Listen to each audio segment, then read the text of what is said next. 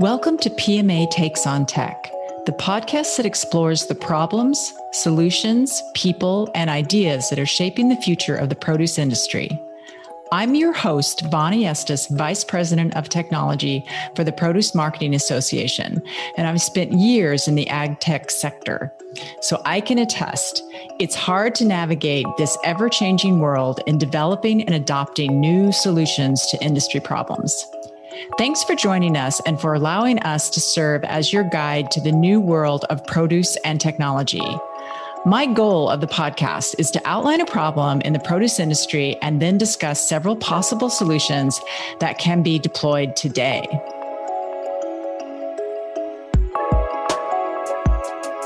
Stout Industrial Technology collaborates with customers to build and launch industrial technology solutions that are designed to last. The Smart Cultivator combines a proprietary, agriculturally proven mechanical platform with stout true vision technology to eliminate weeds and cultivate ground in a single pass. Visit stoutagtech.com. That's S T O U T A G T E C H dot com to learn more.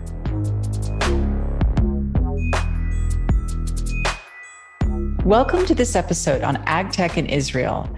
I've been doing these episodes based in different regions. I've done them for Brazil, South Africa, Australia, and last week, Singapore. It varies how difficult it is to get the right people on Zoom and produce an episode. It mostly depends on my relationship with people. If I don't know people very well or at all, it can take up to three months to get three to four speakers. Well, Israel broke the mold on that. I know a few of the speakers from prior work, and they got back to me right away, and everyone had a suggestion of other people who should be on the podcast. So suddenly I had eight people. Unless you are Tim Ferriss, no one is going to sit through a two hour podcast. So I decided to do two episodes on Israel. I think this can be attributed to both the amount of ag tech coming out of Israel that everyone knows everyone else due to the size of the country and just how outgoing and willing to talk people are in Israeli ag tech. So get ready for an exciting episode about an exciting region. Israel has long been famous for growing food in the desert and inventing cherry tomatoes. Its current agricultural achievements are no less impressive, and dozens of innovative ag tech and now food tech startups are developing innovative solutions for the world. Precisely because Israel is a small country with relatively few natural resources of its own, it has stressed the development of forward thinking, highly advanced agricultural solutions.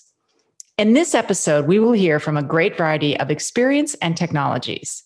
First, Oded Distel will talk about his time at the Ministry of the Economy and Industry and also his new startup with a solution for water shortages.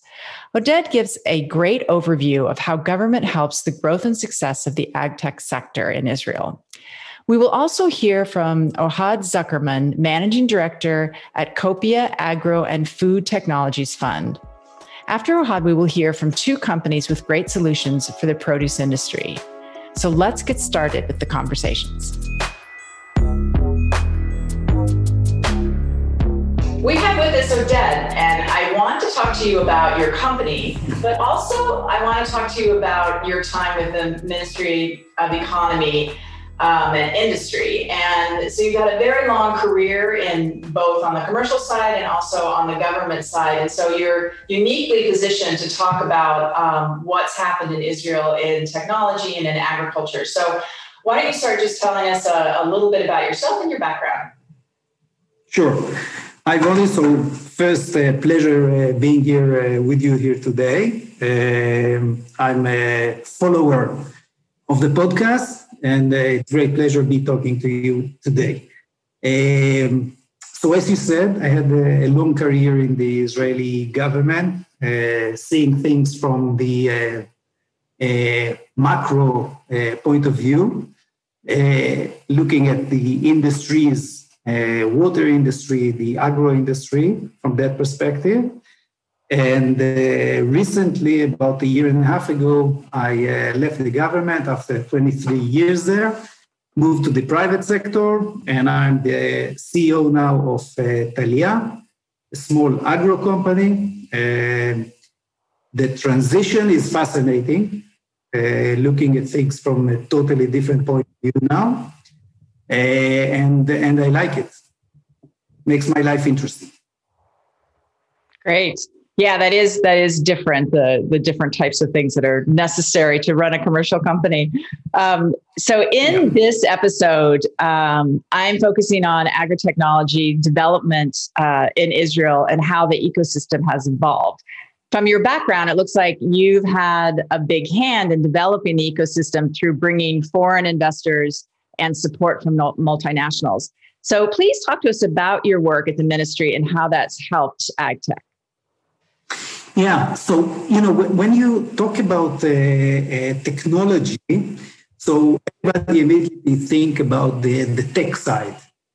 New stuff, cool stuff, uh, algorithms, automation, and on and on and on.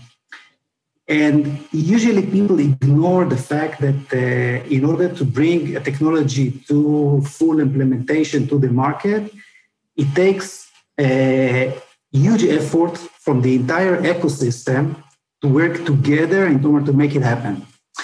And uh, the ecosystem concept means that uh, we work together with all the all the different players, the government, the regulators, the investors, the academia, startups, NGOs, obviously farmers, water utilities, and on and on and try to bridge the gaps between all those different uh, different players, which is uh, relatively a very tough challenge.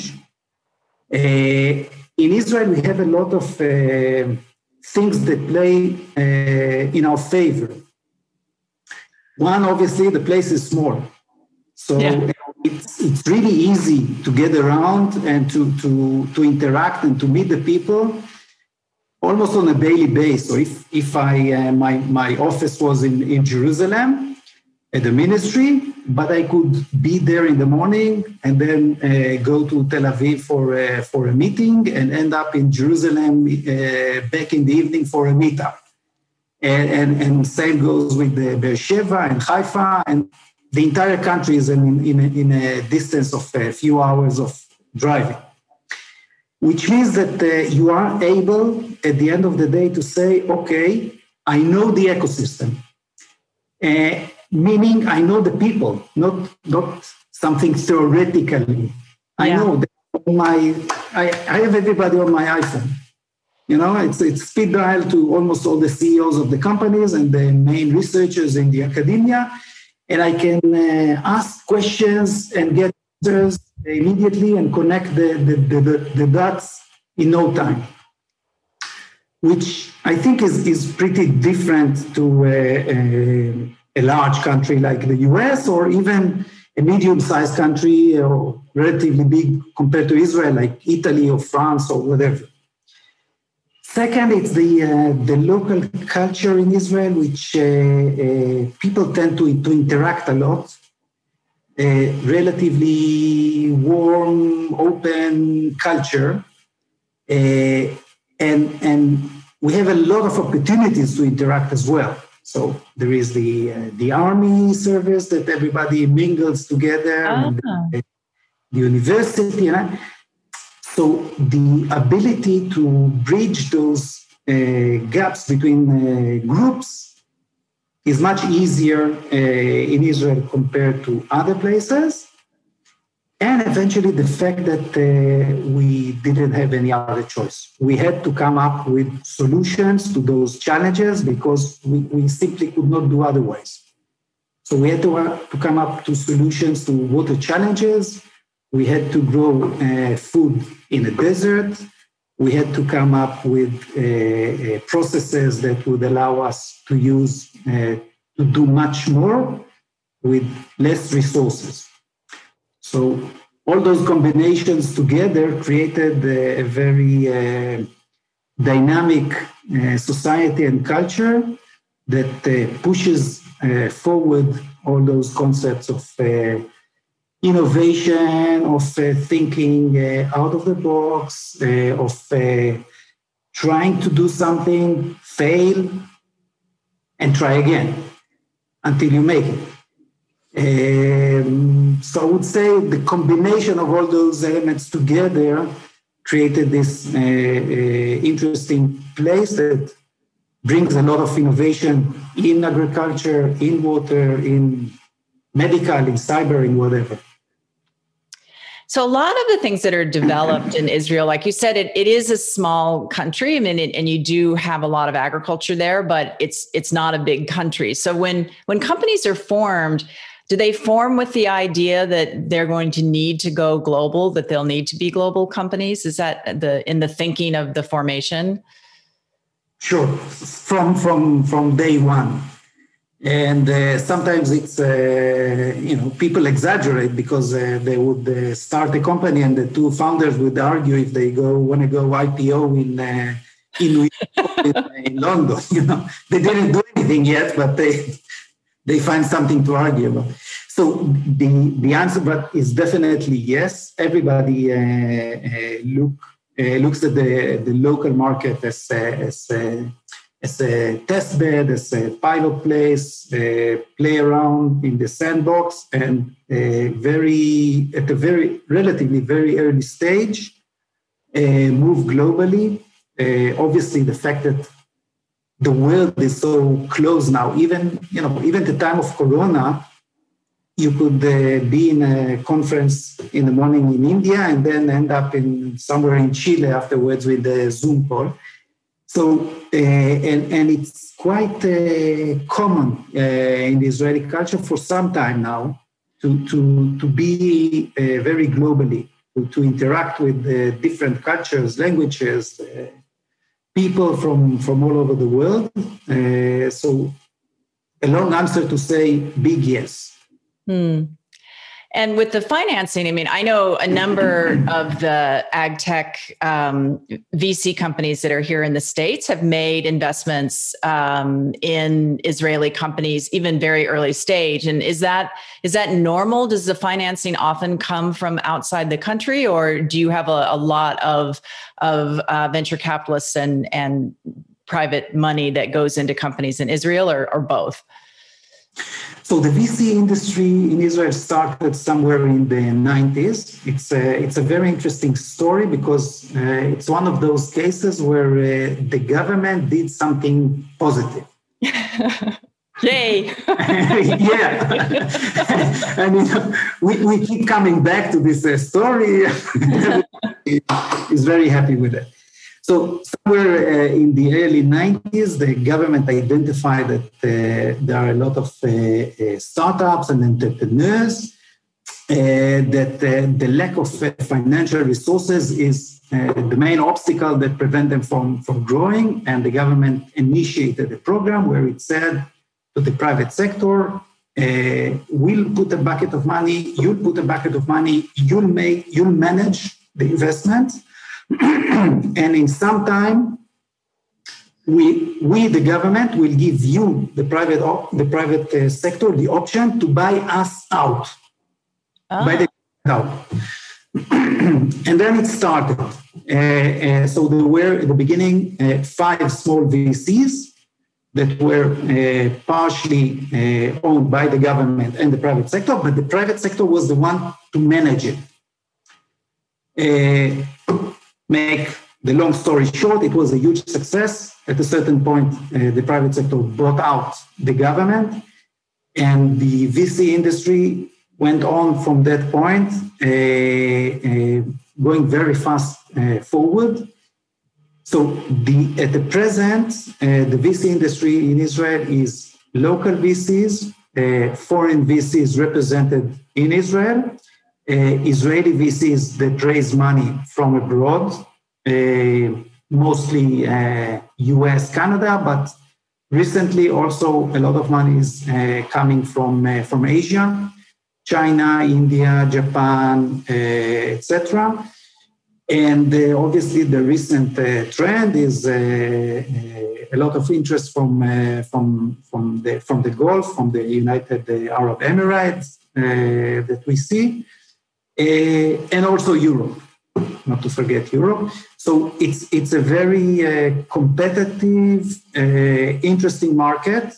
and uh, you'll hear different things. You know, from from the point of view of the uh, startups, you'll hear that the VCs are very conservative and they don't take risk and they don't invest enough and they uh, just look for the easy investments and they don't go to very early stage, etc. From the VC side, you'll hear ah, not enough uh, options, not enough uh, companies, and on and on.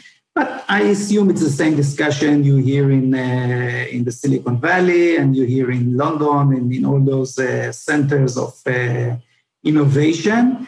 And and usually it's it's a game. Sometimes you have a lot of uh, competition over the money, and sometimes money is competing over cool startups.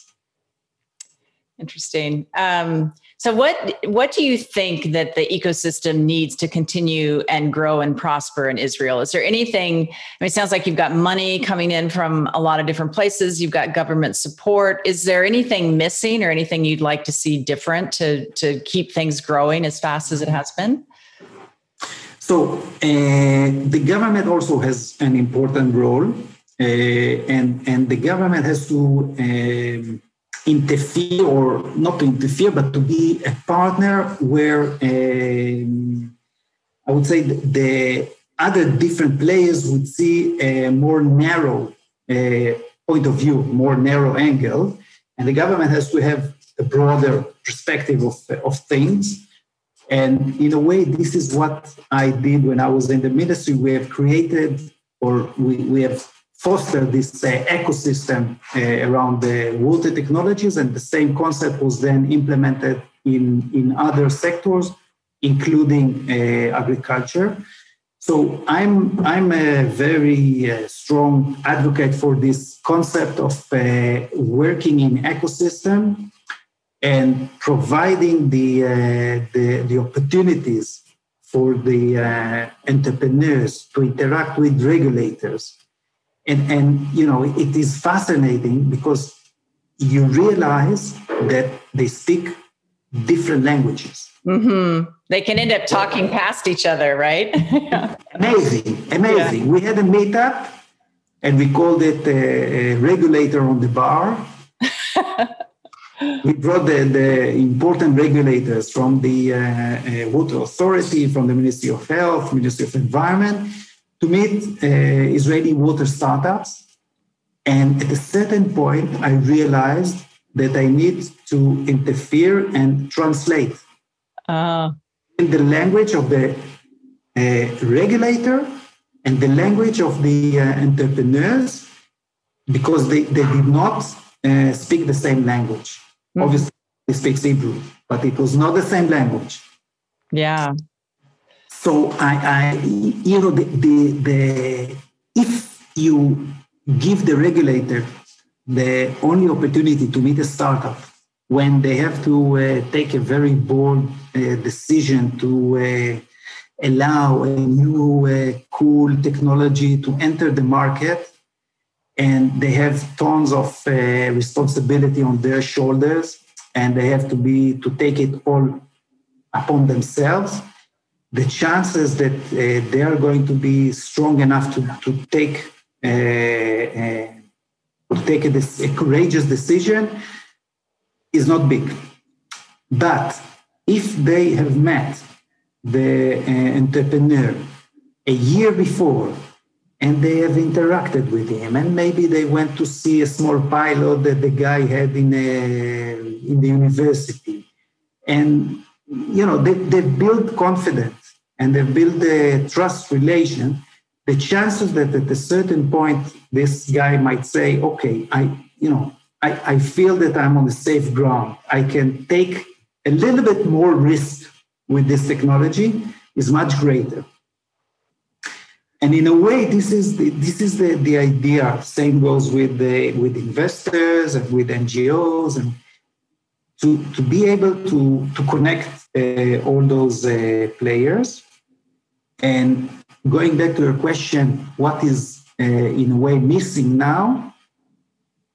So the fact that uh, uh, so many sectors are now competing over uh, specific uh, capability or specific talent.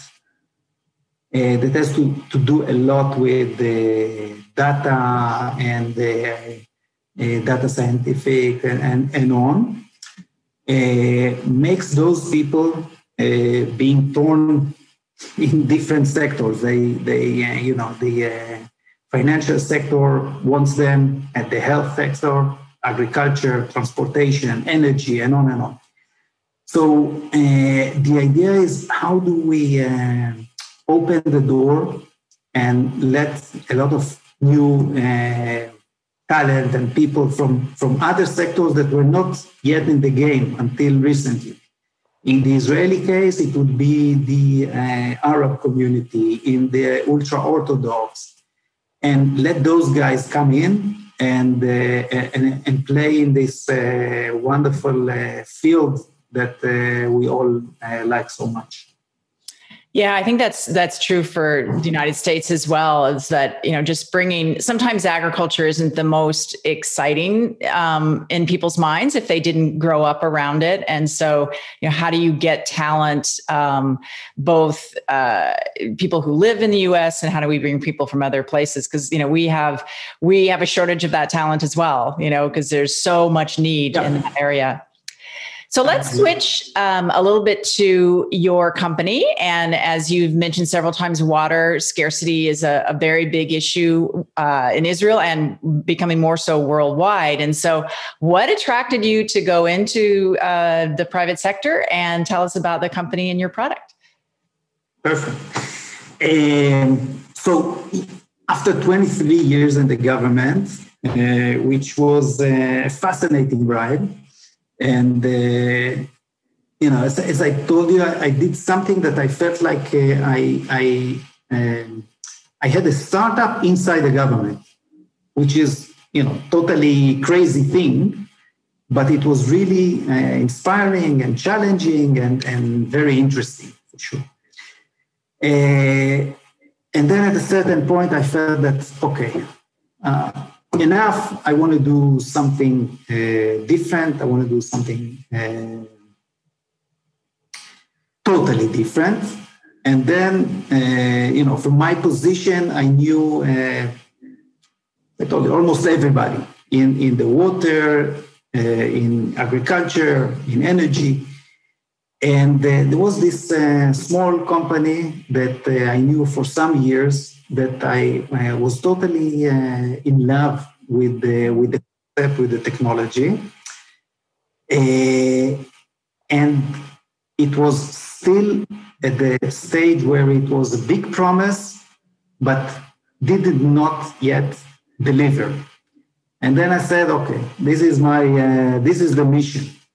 This is something I want to uh, to take uh, forward. Take a very small company with uh, a very simple technology. I mean, uh, Tal-Ya, uh, what we do, we, we create ideal microclimate to the root zone of young uh, trees. And by the way, we call the, the product, we call it uh, mitra, which is a wound in, in Greek. Oh. Uh, yeah, and, and you know this is the way. Uh, this is exactly the way we look at uh, what we do to the to those uh, very young trees. Like we are like a, a mother taking care of uh, its uh, of her young babies. so the the challenge here is, and it's a you know technology works. Agronomically, we know it works. We we, we tested it. It uh, and the beauty of it is that it works in a holistic way. It saves water, it prevents weeds, it mitigates uh, extreme weather conditions, uh, it protects the soil, it, take, it takes care of, of soil health, uh, soil erosion, and on and on. So we are doing all this beautiful stuff in an extreme, extremely simple way because we work with nature. So, uh, or nature works with us, you know, it's a partnership. Uh, so this is the uh, uh the journey that I uh, choose to take after leaving the the government. So from this huge, big, uh, very bureaucratic, uh, monstrous organization, all the way to something extremely uh, small. Uh, and uh, uh, yeah, and this is the challenge, and I'm, you know, I love it. It's fascinating. I uh, looked on your your website, and there's a video that shows, and it's it's very infrequent that you see a video that that really without words it, it completely explains the product and how it works. And so that that's really well done and and really shows what the what the product can do. What geographies are you in right now? And and kind of what's the state of of rolling this product out? Great. So in agriculture as you know uh, maybe better than than myself things takes time so it is a slow process to introduce uh, a new uh, a new product to the market.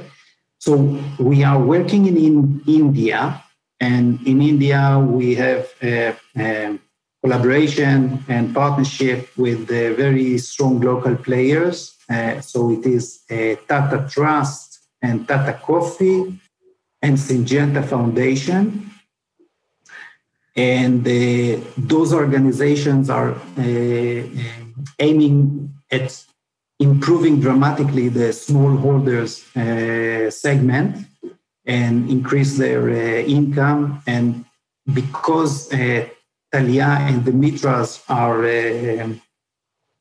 very modular, meaning we can be implemented in an extremely large orchard in California or Australia and we are totally relevant to, for a small holder with uh, maybe uh, one acre uh, it is uh, behind his house.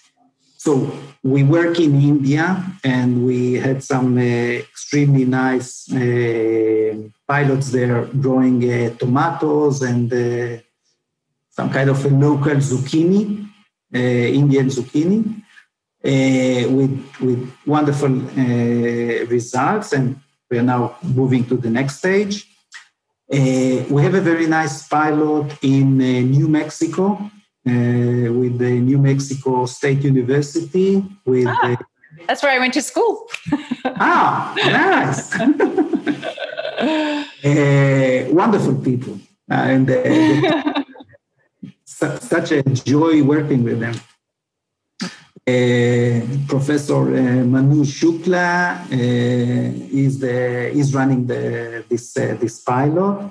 So it is with the pecan trees, and we learned that pecans are great as great place in the local uh, economy in, uh, in, New Mexico. And at the same time, they have a very serious issue with water shortage. Mm-hmm. Uh, take a lot of water. So uh, the um, the promise that we made is very very attractive. The only problem, again, it's going to take time uh, to get results. So this is New Mexico. We are working in uh, in, in Mexico uh, and in uh, Australia with vineyards. Um, so yeah, di- different uh, geographics. We are looking for the uh, where uh, situation is tough. Where where things are tough, then we uh, our contribution is uh, is significant.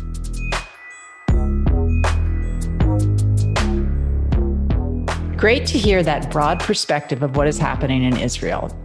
Now we will move to hear how investing is working in Israel at Copia Agro and Food Technologies Fund with Ohad Zuckerman. Copia invests in agricultural and food technology projects in Israeli R&D institutes and by hands-on management and in cooperation with strategic partners that bring them to maturity. Copia has several interesting business models on getting technology to market quickly and less costly. Ohad has a great background in management and international business with a long career in ag and food, which gives him a great eye as to what they should invest in and develop. Please tell us about yourself, your background, and Copia Agro and Food Technologies Fund. Sure. So um, I'm 57 soon in July. Uh, and Copia is my third career. I started uh, working uh, in a family company, a seed family company that my father founded back in the 50s. Um, it's called Zeraim Gedera. It was actually purchased, acquired first by a, a, fund, a private equity fund here in Israel, and then by Syngenta. It's now part of Syngenta. Uh, then I moved to uh, aquaculture, um, and I uh, initiated a company that uh, deals with microalgae. Uh, today, the company has a, a face mask for microalgae, starting to um, do all the commercialization. And Copia is my third and hopefully last career. Um, this is really an amazing uh, uh, fund. We have uh, great achievements so far. I meet amazing people every day. Um, I'm an agronomist by profession, and my business, and, and, I have a business degree, a joint degree from Tel Aviv University and the Kellogg School of Business from uh, Northwestern. And uh, actually, these two things of agriculture and food and business come together in in, in Copia. And uh, the good thing about Copia is that uh, it's not just making money; it's really an impact fund that also tries to do something good with the money. So, what does uh, being an impact fund mean to you? What, uh, how do you act differently than if you weren't an impact fund, and how does that color your investments and, and how you look at different businesses? Okay, so first of all, um, Copia invests in agriculture and food technologies that uh, um, do something good to the uh, food supply chain, from the genetics to the plate.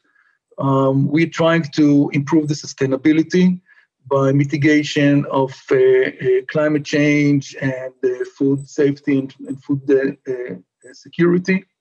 And so all our technologies are doing something that either changes from chemicals to biologicals or improving the um, processes of food production um, or improving the shelf life and the quality of uh, food and uh, uh, things like that. And we're talking not about the uh, fruits and vegetables, but also on livestock uh, welfare, for example, about uh, fish production. So we are really involved in all aspects of food.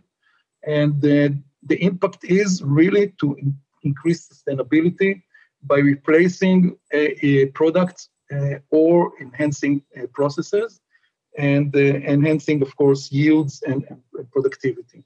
Another thing as an impact fund, and this I think is very, very interesting, doesn't have to do anything with technologies. Um, we invest in two main avenues. The main avenue that we invest in is uh, in technologies originating from Israeli research organizations and universities. We find technologies that have passed the proof of concept stage.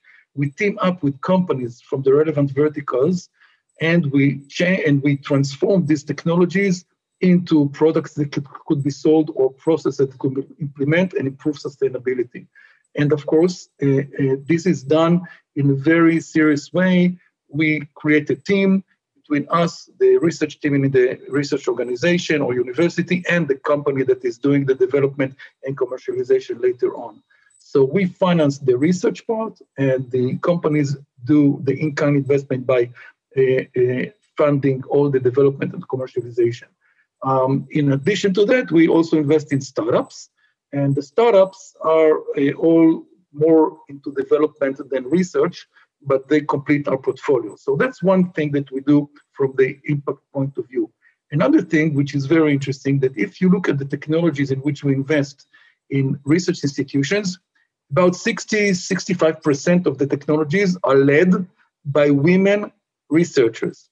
However, when you go to the startup world, it's completely ruled by men, 99%. Yeah. And, you know, people talk about gender equality, and this is something that I personally believe that gender equality in life will come from gender equality in business. So this is already now the second year that Copia initiates and uh, manages a competition for women entrepreneurs in agriculture and food. And uh, the second uh, um, uh, competition is going to take place on uh, July on June 6th. It's going to be uh, live in the internet as well.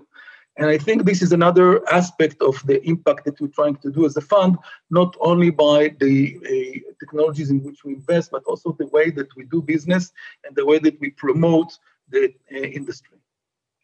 That I really love hearing that. I'm speaking on a panel in a couple of hours um, about women in agriculture, and uh, so I've been doing some research and just looking at you know what it looks like in, in the startup world this is in the US and this is across all startups, but we're going backwards. You know, this 2020 has been a, a bad year for, for women in, in business, period. But this year in 2020, um, 2.3% of the startups funded were women founded, down from 2.8%. So we're, we're a little better than 99% uh, men, but not, not far. So I, and, and you have to, you have to do it on purpose. So I love that you're really paying attention to that. And that's, that's really exciting. That's great.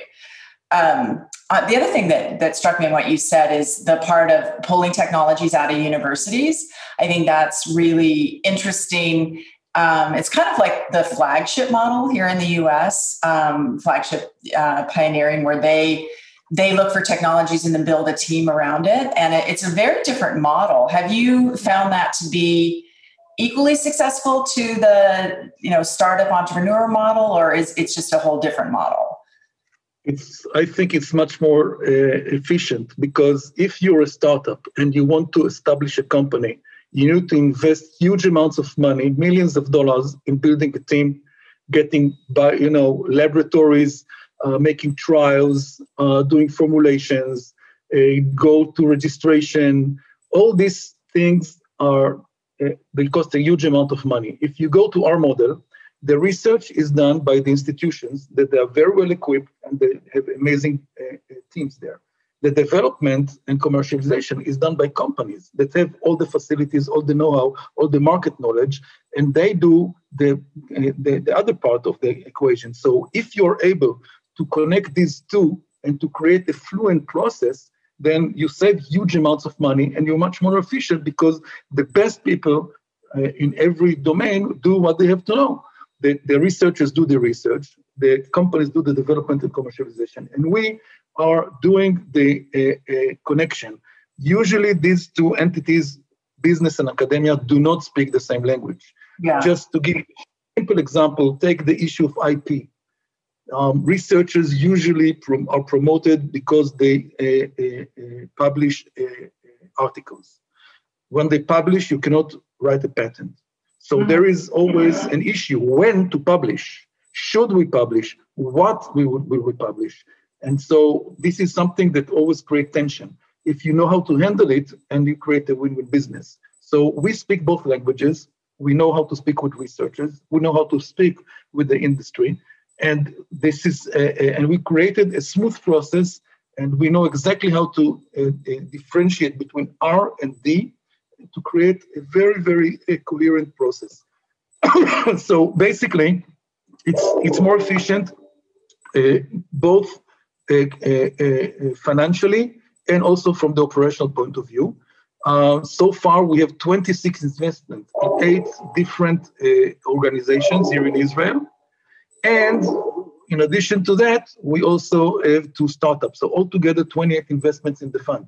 So we have uh, six project leaders, people that are uh, industry professional freelancers that work on an hourly basis plus success fee, and they manage clusters of uh, uh technologies like crop protection, um, uh, food quality, um, uh, aquaculture, genetics, etc. And they report to us, and this way our span of control is very well kept and managed. So that's that's a, a, unique model. We don't really build startups around the technologies, but we create cooperation with industry and we act as a bridge between academia and industry, and it works fantastically.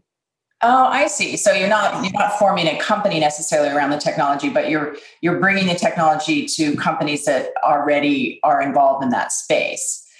Yes and no. We do establish a special purpose company for every technology, which is the vehicle through which we make the investment in the research institution, and we do all the business development with the academic, with the uh, industrial partners. So there is a special purpose company for every technology, and uh, this is the way we manage it. I see. I see. um, so how do you see you've been really involved in the ag tech ecosystem and um, just in the time that I've known you, that it certainly has changed and, and grown. So, how do you see the ag tech ecosystem has grown in Israel in the last five years? Okay, so first of all, we have a lot of uh, uh, startups, much more startups than we had in the in the in the last uh, like five years ago. More food tech than ag tech. Huh. Um, Yes. I uh, tech ones, I guess. So I've, I've seen so. I think even though even though even though we do have uh, enough ag tech, there is a lot of food tech, and the, the growth is mainly in food tech. And um, uh, I think that uh, the majority, if not all of them, address the uh, happy and not so hungry world, uh, while the ag tech companies do also address both the uh, uh, hungry world and the not hungry world. So, from my point of view, um, first of all, there are many more uh, companies. Second, more funds. And in Israel specifically, there is a new vehicle for investment, which is called R&D partnerships, which enables institutional investors to invest in uh, uh, public entities that invest in startups. So they do not invest directly in the startups; they invest in the R&D partnership, and through this, they get uh, uh, involved in, in, in small companies because they will not move for 10, 20 million dollars. They will move much for much much more than that. Um, so um, in addition, yeah, and in addition to that, the last thing is that you see more MNCs, more multinational companies coming to Israel directly. They have representations here. They do scouting here. They invest here and they are doing a lot of good work um, by um, help, helping the startups to focus uh, a, a, more on what the industry really needs. So these are the main four things that I can tell you that happen: more companies, more investment vehicles, um, and more MNCs, and of course um, the uh, partnerships, which is a new thing. So, what do what technologies um, in the ag tech side do you see that are the most industry interesting and promising right now? Well, I think that uh, there are a lot of uh, things that are going on.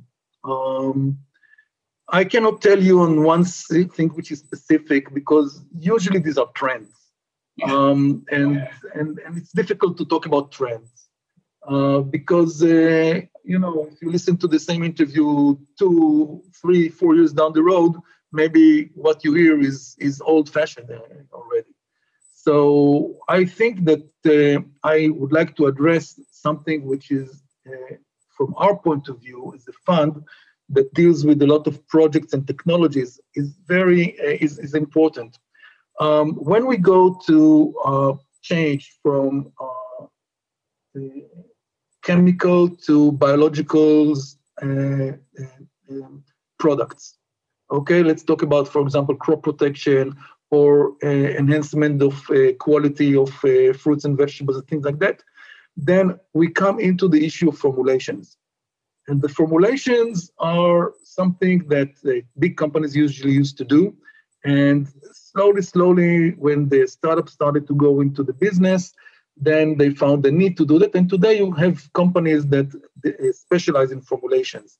This is something that is really missing in the industry. Uh, the expertise of creating uh, formulations for biomaterials, um, I think this is very important. So that's one thing that I would like to be, you know, to point out. However, if you talk about trends, I would say that in uh, food, it's all the uh, uh, uh, protein substitutes, both plant-based or uh, cultured meat. Mm-hmm. And when you talk to and when you speak about agriculture, it's precision agriculture. Mm-hmm. So if you talk about uh, uh, protein substitutes, I think that um, uh, plant-based is is here, okay, um, and uh, it, it's a matter of taste and honesty whether you uh, think it's the same or not. that's one thing. The second thing is um, the cultured meat it will take time. However, I think it's important. Nevertheless, until it's there uh, and commercially available and affordable, um, people still need to look at the, the real uh, meat producers and not neglect them. I think it is important, even though we're an impact fund and we look at the environment, still there is a, a world that you need to feed, and uh, it will take time until um, the uh, uh, real meat substitutes like culture meat uh, will be affordable and commercially available for everybody. Um, so regarding agriculture, I think that precision agriculture is a, buzzword. Uh, and here, um, again, I've got some things to say. I think that um, it's really nice to see the, the, the way that high tech comes into agtech. However, um, I met many, many companies, and each one tells me that they will increase the yield by 15 to 20 percent. So let's take let's take two or three like that, or let's even take five. So the poor plant will have to bear more and more and more fruits because if each one is right, then it's going to multiply the fruit. So it's ridiculous. It's impossible that everyone will do that the same the same time. So first of all, it's very difficult to measure the incremental real contribution of every technology. That's one. Second, due to that, it's very difficult to create a, a, a, business model that is real and affordable to the grower and also good enough for the company. And the third thing is think about the poor, the poor grower that gets 20 notices to his cell phone from one in irrigation, one in fertilization, one in crop protection, one in weather, one in like this and one in like that. And he doesn't know what to do. So eventually, I think that two, three, maximum four players will uh, be the ones that will purchase the best of breed from each one and unite them into one uh, solution. And they integrate the knowledge and the understanding and will come with a, a daily recommendation or a periodical recommendation to the grower. And this will take time. And it, but I think this is where the industry will go.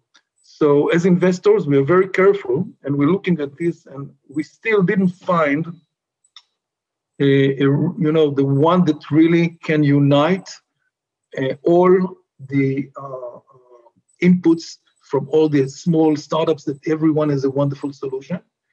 And uh, we cannot still know how to measure precisely and to have a right business model for them so it's I say I, I think that, that people are, are are rushing into it without giving enough, enough thought to it. But but certainly it will happen. It's there, and uh, uh, I believe that uh, eventually there will be three to four major supplier of, of these technologies uh, altogether to the farmer. Yeah, I'm. You know, of course, we're seeing the same thing in the U.S. too. It's just you, know, you can you can see a, a grower with you know, 15 different dashboards, and none of them speak to each other, and it's really difficult to to really act on those decisions when everything's coming in separately like that. So I think it's really important that we we find some platforms, you know, that support all these these different tools. Just to tell you one thing, you know. Um, I think that uh, if you look at our portfolio, uh, there are few things that I think may be interesting to um, to tell you about. Okay. Uh, first of all, one of our companies is called 2B, deals with the bees industry. As you know, the bees are disappearing. Mm-hmm. And there is a huge issue with the bees because they, they are the major pollinator of uh, food crops. Um, the main cause for the disappearance of viruses and a certain mite that causes direct damage and also transmits the, the, the vector of the viruses into the hives. It's called the Varroa mite. And uh, this is the number one problem of the bees industries, the bee industry. And one of our companies, 2B, has a solution to that. And we see this as one of our major contribution in the future to the industry uh, as a whole. That's one. The second one is Post Boost, which uh, it's a material that uh, enables to enhance the color, the taste, and the shelf life of uh, fresh uh, fruits and vegetables. It's sprayed before harvest. It's an amazing material. And the last one, which I think is important, is breeding uh, specialty items, uh, personal water, personal melons, musk melons, that are going to be personal size and with edible rinds and with soft seeds, so you can eat it as an apple. Oh, I These are three that. very interesting things for the PMA uh, members. And there are two more technologies more on the production side, which I think are interesting. What is called Soil Fender. It's a replacement replacement of uh, all the chemical uh, and not so environmental friendly um, crop protection materials that are used for soil disinfection before sowing and planting. And this is an amazing material that doesn't harm the bio, bio uh, the, the microbiome in the soil, but it does kill uh, weeds, noxious weeds, nematodes, and uh, fungi. Uh, for example, also the Panama disease uh, fungi by Fusarium. So this is an amazing uh, product. Another one is called BudUp. It's uh, to uh, break the dormancy of buds of uh, uh, fruit trees. It's an amazing uh, product, less toxic than Dormex, dramatically, not toxic actually, and safer and also does a, a better job. Uh, we have very good trials in the States and in Mexico, and uh, we believe this could be a very good uh, product for American and South American growers. so this is just some examples of the things that we have in the fund that are very relevant to the agri-food, agri-food industry. Thank you for that. So if people wanted to find out more about the companies, is it um, are those listed on your portfolio page on your website? Yes, uh, I think that uh, Superfruiter, the one with the melons, is not yet there, but uh, all the others are there. And uh, one more thing, you know, um, as investors now, but in the past, I was I, I managed companies and I was, you know, working with the, with investors and, and working uh, uh, in agriculture. I think that it's very important that uh, when people go to raise money, um, they will have the right team in place because investors invest in people. They do not invest in a technology or in a, in, in a market because technologies can change and markets can change and trends are trends. And it's very important to have a team. So the entrepreneurs usually come on by themselves and we tell them, listen, you need to come with a complete team that eventually, or at least partial, that will uh, uh, show us that you understand what is needed and that you have the right team next to you.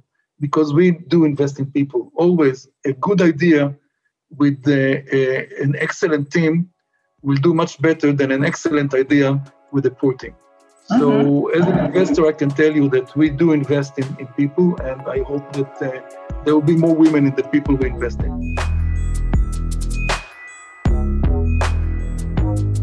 Next, you will hear from two companies in Israel that are using groundbreaking technologies to solve problems in the produce industry.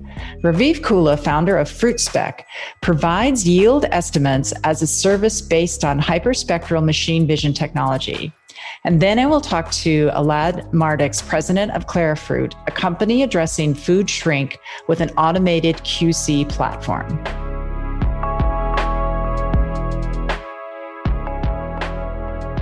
So tell me about yourself and your company, please. So my name is Raviv. I'm a veteran in the high-tech industry for the last 22 years, mainly coming from communication, uh, managerial role of uh, product management, product marketing, marketing, sales, business development um, in um, in the industry. About uh, four and a half years ago, um, I sat down with a friend of mine for the last 25 years, and we talked about hyperspectral technology that we believe that the potential is only scratching the surface of uh, being used. And um, we, we debated among ourselves what we can do with this uh, technology. And uh, Nir, uh, my friend and now my co-founder, um, he's a citrus grower. And he said, look, uh, we in the place that we live, uh, there are two, there are many citrus growers, but uh, Shachar, which is the third co-founder, and I are keep asking ourselves, how do we know how many fruits we will have this year? And we thought of uh, testing uh, hyperspectral technology to solve this question. And um, we tried um, two different technology and failed. But then the third one was uh, Eureka. Uh, we found the technology. Um, we know how to see green fruits uh, at the early stage of the season.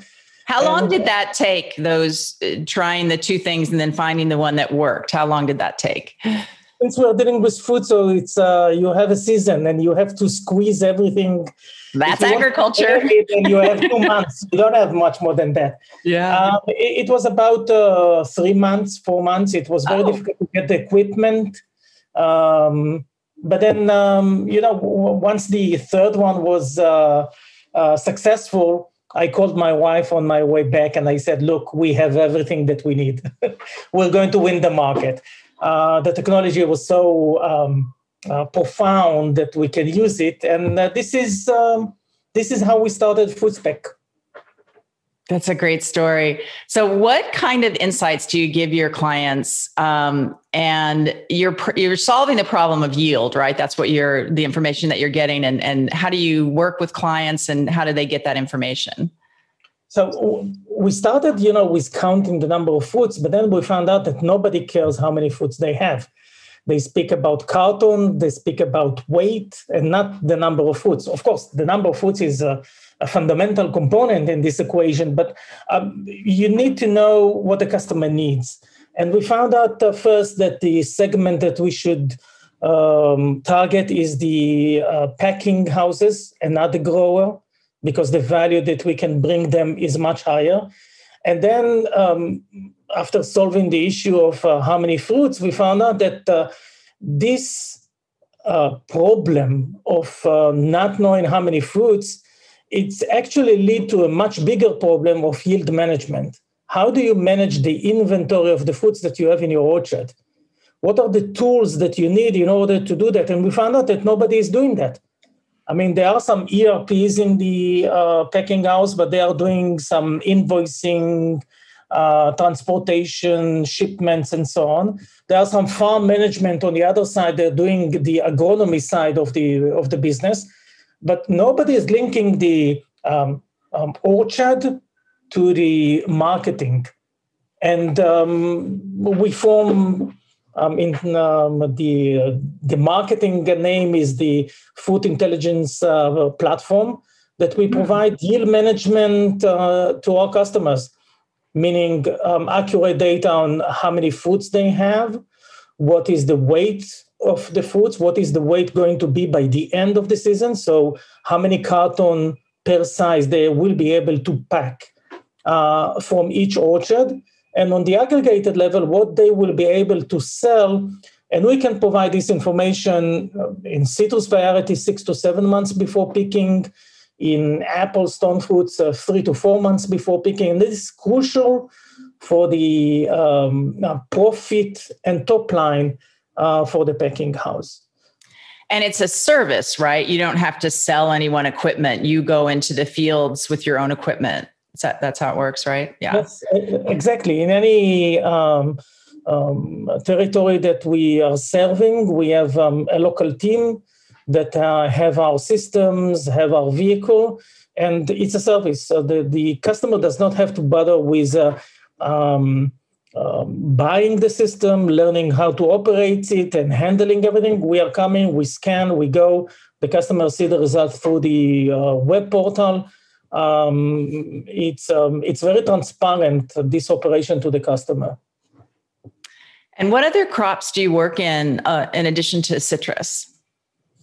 So um, um, we work in citrus, apples, stone fruits, grapes.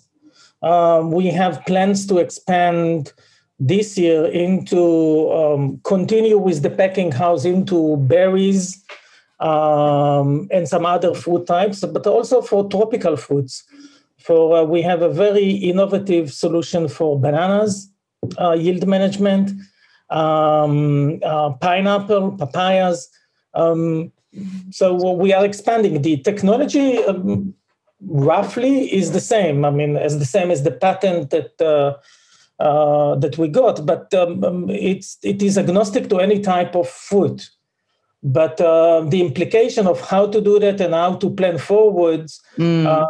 is something that we have for any food type um, separately um, and as i said we're currently targeting for this year to go for bananas and uh, pineapple tropical foods, but also expanding what we are doing uh, to pomegranates, um, um, berries, um, and so on. So it sounds like you're working outside of Israel then if you're going into tropical fruits. so, what what geographies are you in? Um, in, in Israel, uh, the ethos of Israel is uh, being uh, agriculture, but um, um, the country is small, um, and there are not a lot of um, um, export coming out of Israel for uh, fruits. So uh, we we look at it as a kind of a lab that we can test a lot of things that we are doing. Uh, this week we done some cherries and berries over here in Israel um, so we can test our equipment, our uh, artificial intelligence models over here. Um, and we are um, we have offices in the U.S., um, in California, the Central Valley, um, Chile, um, two offices in South Africa, one office in Spain. We have a minor operation in China, but um, this year we're going to expand and open at least um, two other offices uh, during this year. Wow, that's a very wide spectrum. Um, so this particular episode that i'm talking to people on is to kind of focus on israel and and what the ecosystem is like there and what it's like to do a startup there and and the benefits. And so um, you live there and that's where you're from. So it makes sense that you would start a company there. But um, what's the the ag ecosystem the ag tech ecosystem like there? And has there been good access to funding and has it been a, a good place to start a company? It's um, it's an ecosystem. It's not just a system. Um, there are some um, communities that um, assist um, forming uh, a company, uh, knowledge, connection. Um, in Israel, it's very uh, wide, and people do not hesitate to introduce you to either customer or to um, high-level connections. Um, so it's very, I can call every day to three, four, five CEO of, start, of other startups and tell them, look, I have a problem over here. Can you, uh, um, how do you solve it? Okay. Um, either financial or uh, something that is specific to the domain that, uh, that we are doing. Um, it's very common to do that. So the ecosystem is uh, um, is very open and helpful. Um, the it, the access to funding um, it's uh, changing. I mean, uh, from the day that we started the, the backlog in the end of uh, 2016, which was very difficult, and only a few uh, funds or investors were available to invest really in ag space. Now it's a much more wider um, um, community, investors, um, and, you, and you can see you can see the forming of uh, big companies. Uh, companies are going into the C and D um, um, um rounds. Um, you know, with uh, 200 people, 500 people in a uh, in a company. So the, the industry is maturing uh, step by step.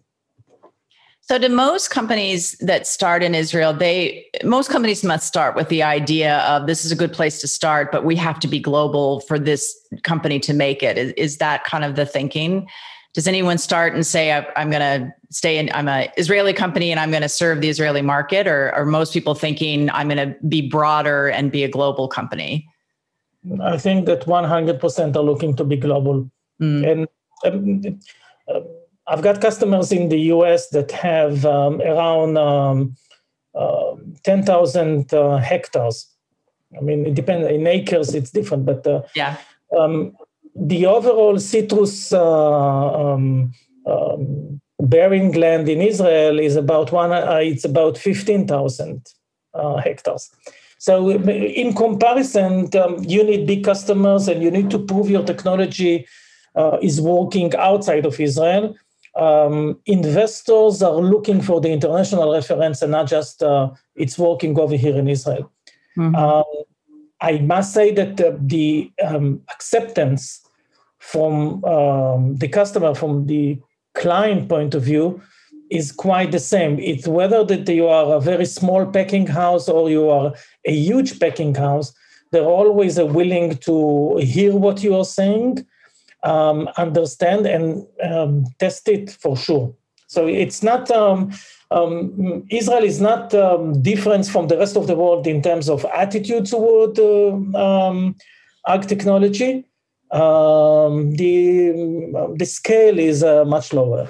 Yeah, that makes sense. Well, there's such a great um, education system there and amount of talent. Um, you know, I've worked with a number of, of companies over the year, more on the biology side in agriculture, and it's just you know the universities are fabulous and so it's a wonderful breeding ground for sure you know to for these types of companies to, uh, to then go global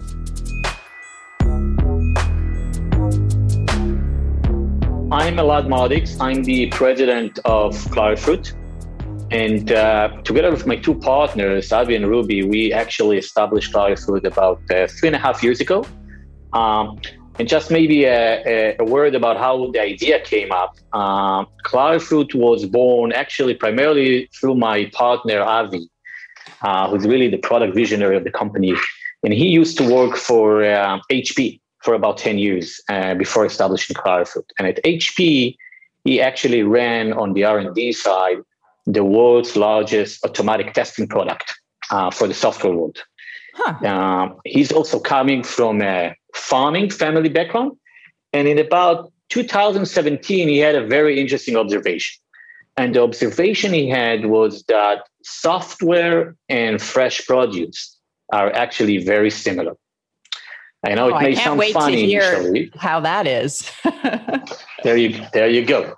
Uh, if you think if you think about it, both software and fresh produce are merchandise whose quality is changing on a daily basis. Oh. It's very unique as, uh-huh. as opposed to an iPhone or a chip that's coming out from a foundry. And the minute it's being produced, the quality is fixed. It's very different for both software as well as fresh produce. Now, 20 years ago, HP has invented automatic testing for the software world because they recognized that the supply chain of software distribution was very inefficient and they needed to apply an automatic testing concept to this uh, industry. Avi recognized that actually the fresh produce industry, which, as we all know, is a very long, complex, and inefficient supply chain, mm-hmm. will benefit enormously if there was an automatic testing concept applied to that supply chain. And that's really how the idea was born. Uh, Clarifruit has essentially developed um, an automatic quality control platform for the fresh produce industry. Uh, essentially, what it means is we developed software that has two components. Component number one is a mobile application that you can use on any smartphone that exists today in the market and actually allows you to perform a quality control inspection of your fresh produce in an automatic way through computer vision technology that we have developed and have patents on, and some other integration that we have. And even uh, uh, more importantly, we have um, a web app, the management and analytic dashboard that generates in real time uh, data and insights that really are not available today in any other platform. So you have customers all along the supply chain. Can you tell us about your different customers and what problems you're solving for them? Sure. So first, let's start actually who is our target customer. So if you think about it, across the supply chain, from literally the grower down to the front store of the retailer, there are about 10 to 12 points today that people already perform a quality control uh, inspection on a sample basis, right? Between whatever, 0.5 to 2% of the supply that's coming in. It's already being tested today, just in a very manual way with very limited data. What we're doing is automating this uh, um, inspection process. And effectively, the entire supply chain who's performing uh, those tests are going to be our customers we started about two years ago going to the market and we focused on the marketing companies, the guys in the middle, the packer shipper mm-hmm. uh, that works with all of their growers on the upstream and sell to the retailers and wholesalers downstream. Mm-hmm. Uh, and we have expanded in the last actually six months downstream to the wholesaler and the retailer segment. So today we effectively work with the marketing companies downstream to the retailer. Um, the, the pain point that we are addressing is uh, multiple, and it uh, also depends on, on, on the segment that we are interacting with. But if you think about it on a high level, uh, the biggest pain point, and I'm talking dollars wise, right?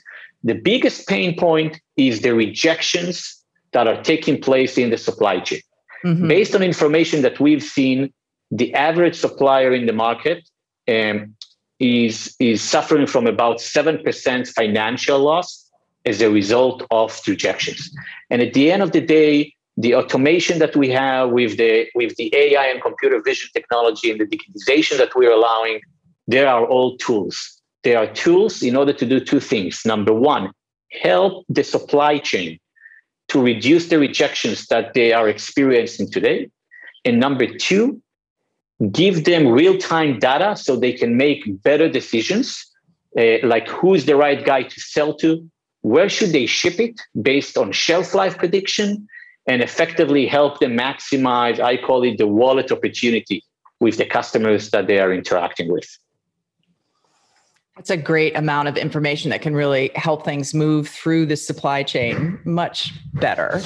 Um, so, which crops are you working on and focusing on? Just any anything that moves through the supply chain, or are there particular crops that you focused on? Okay, so um, maybe I explain just before I go there. Explain for for a minute um, the uh, the solution that we offer. Uh, we our platform essentially can digitize any fresh produce category that exists in the market today. Digitize means that, um, let's say you are a, a retailer who has 275 fresh produce categories. We can essentially upload all of those categories on our platform so you can digitize the entire quality control process and the quality standards that you are using, right? So your inspectors, wherever they are, don't need to actually use pen and paper, Excel, or in electronic form anymore. Everything is going to be performed through the mobile app.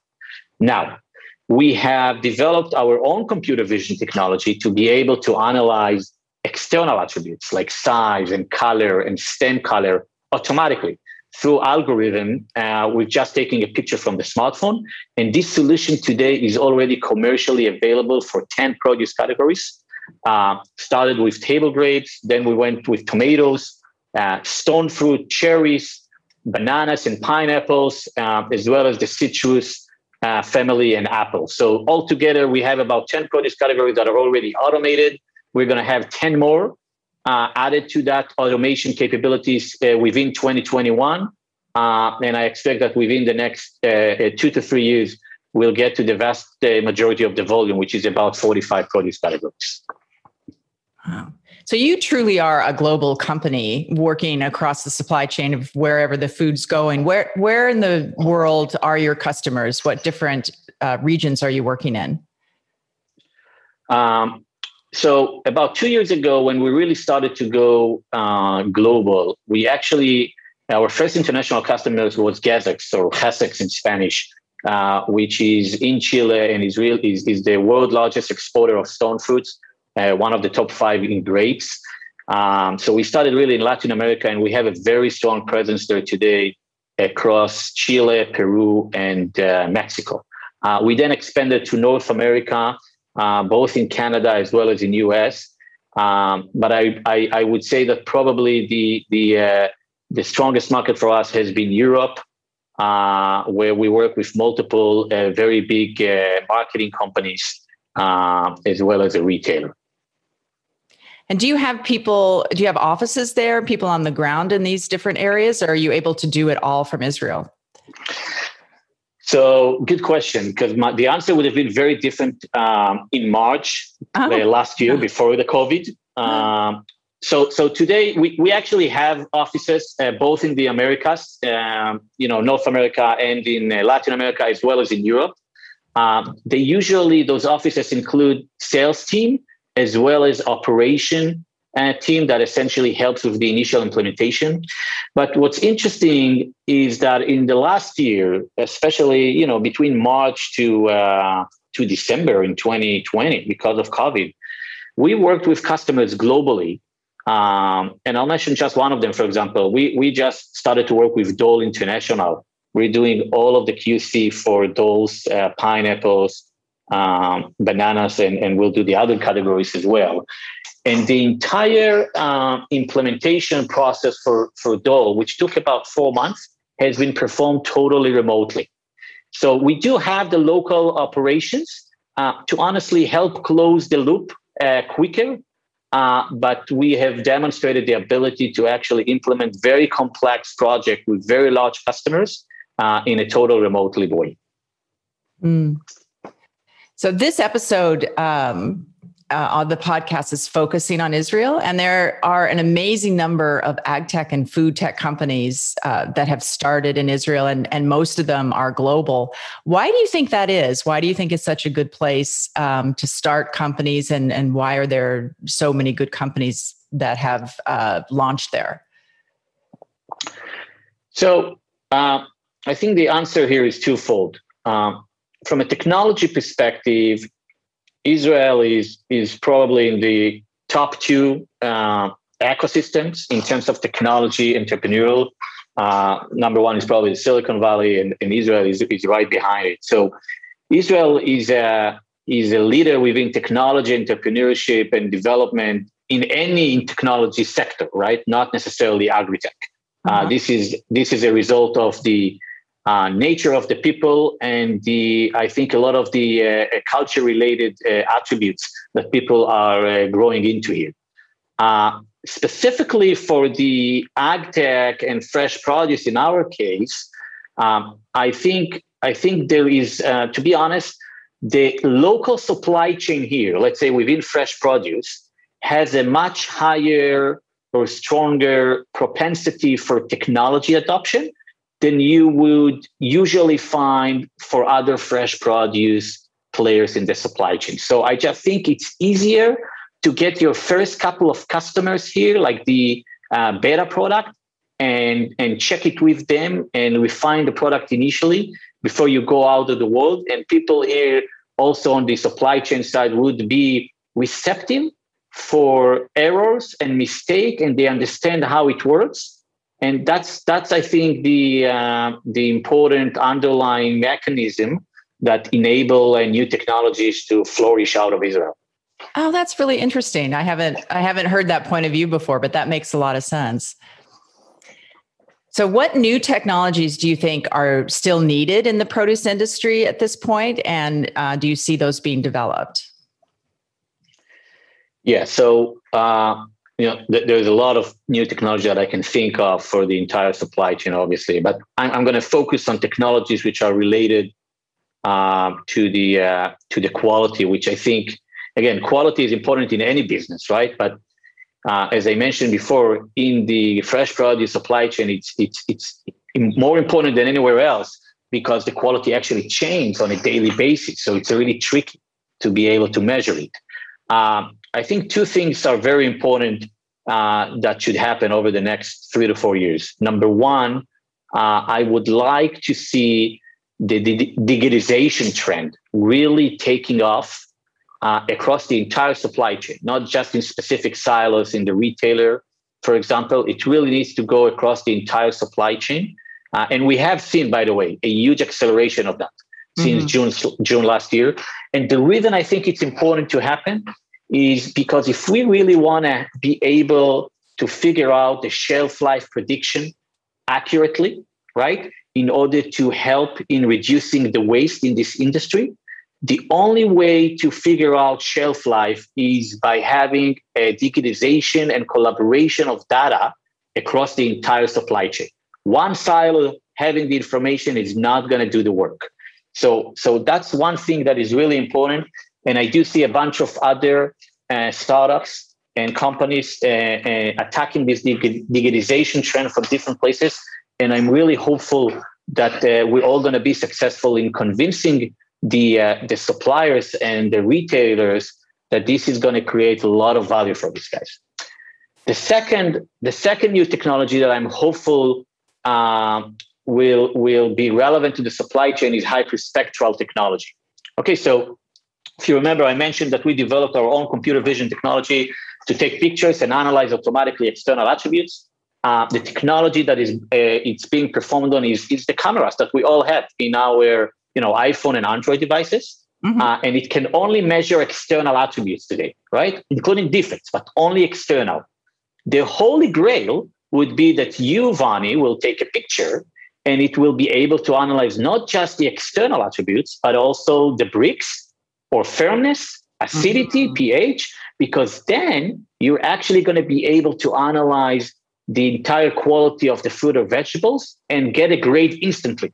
And when that happens, our technology is going to be applicable not just to the professional supply chain from the farmer to the retailer, but also to the consumer. And I think when we get this hyperspectral technology, which by the way already exists, it just costs between fifteen to twenty thousand dollars per camera in the sorting machines. Might need to get when, that cost down a little.